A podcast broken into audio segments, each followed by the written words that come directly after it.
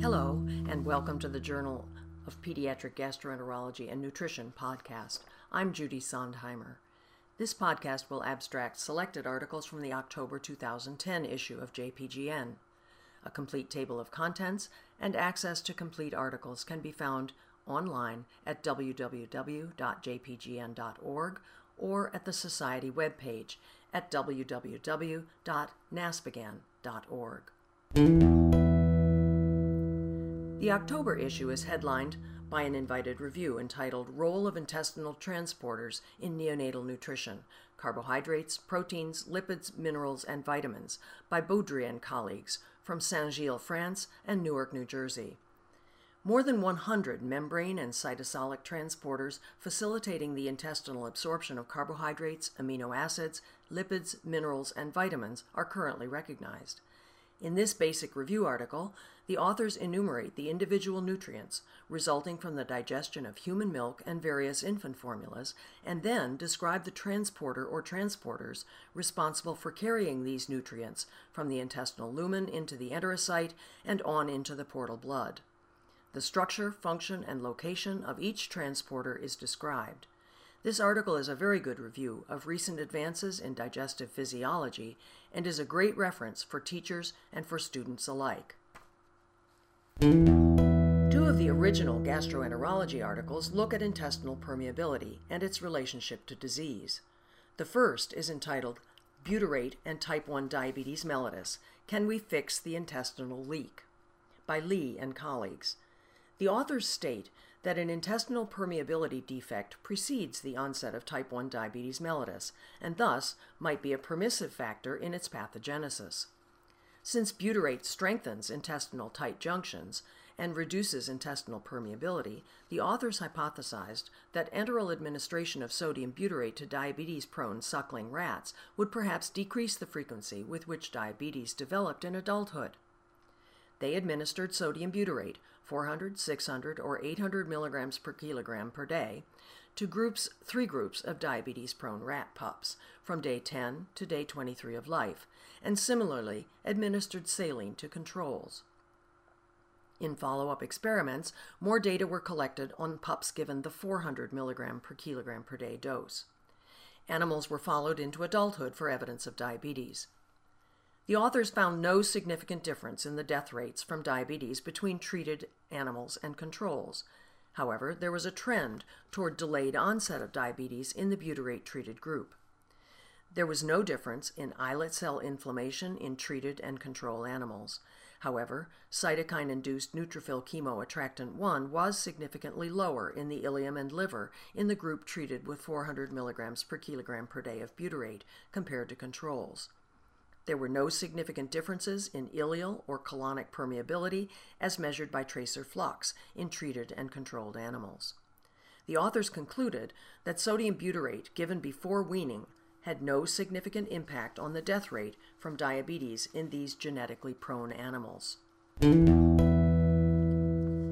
The second permeability paper is entitled Alterations of the Intestinal Barrier in Patients with Autism Spectrum Disorders and in Their First Degree Relatives by De Magistris et al. There is a persistent but poorly supported hypothesis that abnormal intestinal permeability is causally related to autism, the so called leaky gut hypothesis. The authors of this study measured intestinal permeability using the lactulose to mannitol absorption ratio in 90 children with autism spectrum disorder and 146 of their adult first degree relatives.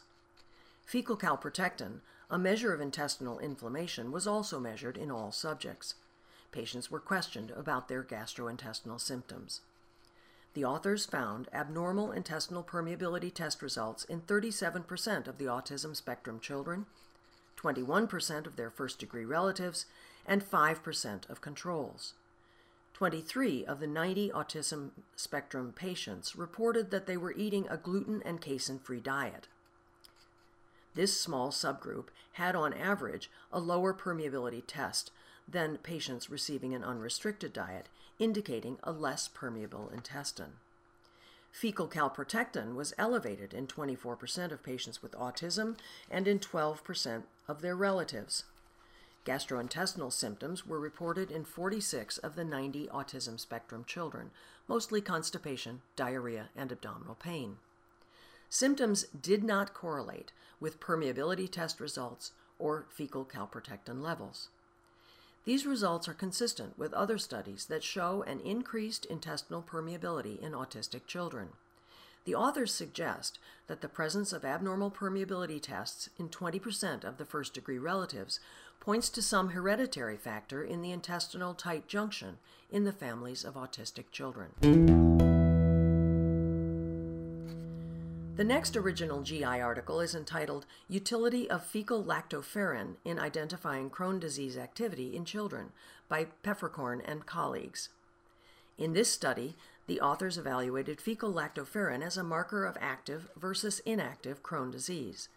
They collected fresh stool samples from children with Crohn disease scheduled for endoscopy or for a clinic visit, and from new outpatients undergoing colonoscopy for a variety of reasons. A polyclonal, antibody based, enzyme linked immunosorbent assay was used. Disease activity was estimated by the Pediatric Crohn Disease Activity Index. Of 101 study patients, 31 had active Crohn disease, 23 had inactive Crohn disease, and 37 had non inflammatory bowel disease conditions. Four patients with ulcerative colitis and six with polyposis were excluded from analysis. Fecal lactoferrin was significantly elevated in active Crohn disease compared with inactive Crohn disease and non inflammatory bowel disease conditions. Using a cutoff value of 7.25 milligrams per gram, Fecal lactoferrin was 100% sensitive with a 100% negative predictive value in detecting active Crohn disease. Using a fecal lactoferrin cutoff of 60 milligrams per gram, sensitivity was 84%, specificity 74%, positive predictive value 81%, and negative predictive value 77% for detecting active Crohn disease. The authors feel that fecal lactoferrin is a promising biomarker for active Crohn disease and may be a practical method to assess activity when all of the necessary clinical information for the Crohn disease activity index are unavailable. The GI section this month also contains a number of descriptive articles of interest to practitioners. Three articles review recent experience with GI di- diagnostic techniques double balloon enteroscopy, small bowel follow through examination of the ileum, and changing indications for upper endoscopy. Five articles deal with surgical conditions laparoscopic anterior hemifundoplication, GE reflux associated with congenital diaphragmatic hernia, risk factors for infant intussusception, esophageal anastomotic strictures after TE fistula repair, and outcome of neonatal intestinal anastomoses. One article looks at the efficacy of octreotide in intestinal lymphangiectasia. Only one of these articles has any claim to statistical significance, but all contain interesting observations. The first Hepatology and Nutrition original article is entitled Analysis of Gene Mutations in Children with Cholestasis of Undefined Etiology by Matte et al. The discovery of genetic mutations in children with inherited syndromes of intrahepatic cholestasis allows for diagnostic specificity, even when the patient phenotypes are similar. In this study, the authors aimed to determine whether mutation screening of target genes could assign a molecular diagnosis to children with idiopathic cholestasis. They obtained DNA samples from 51 subjects with cholestasis of undefined etiology and looked for mutations in several genes by a high throughput gene chip. Genes studied were SERPIN-A1, JAG1, ATP8B1, ABCB11, and ABCB4. The sequence readouts for these five genes were analyzed for mutations and correlated with clinical phenotype. The authors found that 14 of the 51 cholestatic subjects, or 27%, had missense, nonsense, deletion, or splice site variants.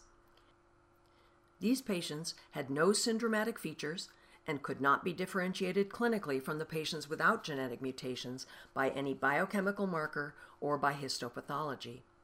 Among the subjects without genetic mutations, 10 or 20% had sequence variants in ATP8B1 or ABCB11, that involved only one allele.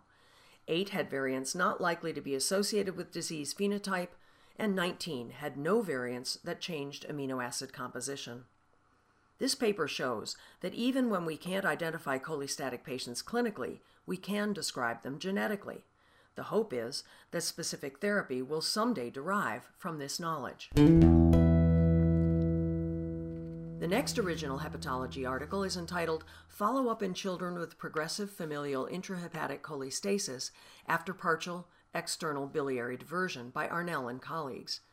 The aims of this study were to determine whether hepatic fibrosis regresses after partial external biliary diversion in patients with progressive familial intrahepatic cholestasis or PFIC whether duration of cholestatic episodes after partial external diversion influences the evolution of fibrosis, and whether genotyping is helpful in predicting outcome of partial external diversion.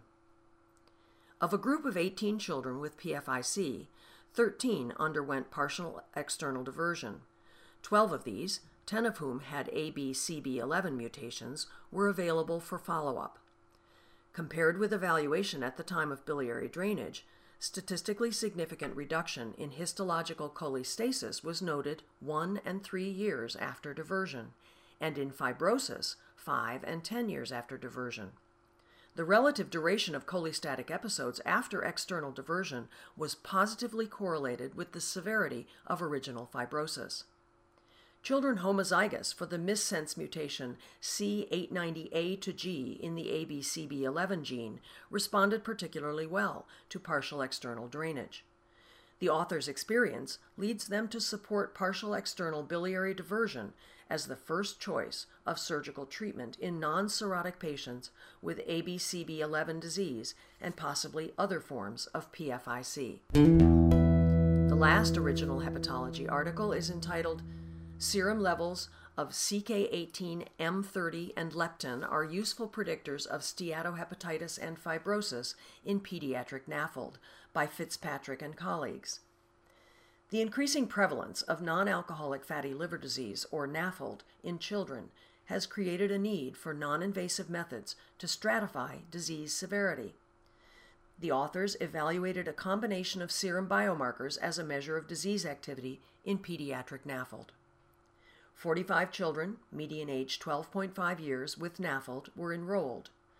Median body mass index Z score was 1.7.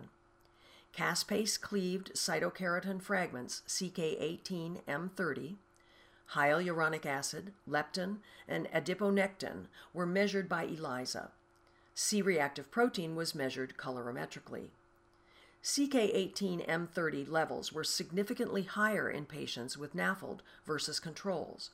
Levels were higher in patients with steatohepatitis versus simple steatosis. Levels were also higher in patients with significant fibrosis compared to those with mild or no fibrosis. Median leptin levels were higher in patients with significant fibrosis than they were in those with minimal or no fibrosis. Adiponectin, hyaluronic acid, and high sensitivity C reactive protein did not achieve significance in predicting steatohepatitis or significant fibrosis. The authors conclude that using a combination of biochemical markers specific for different processes in the development of steatohepatitis, particularly CK18M30 and leptin, may be a good non invasive way to stratify disease activity in pediatric NAFLD. This article was accompanied by a very nice editorial by Feldstein and Nobili. This concludes the JPGN podcast for October 2010. For more information regarding the contents of this issue or to access the complete articles, visit the JPGN website at jpgn.org or the NASPGHAN website at naspghan.org. JPGN is the official journal of ESPGHAN and NASPGHAN. The co editors are Eric Sibley and David Branski. I'm Judy Sondheimer.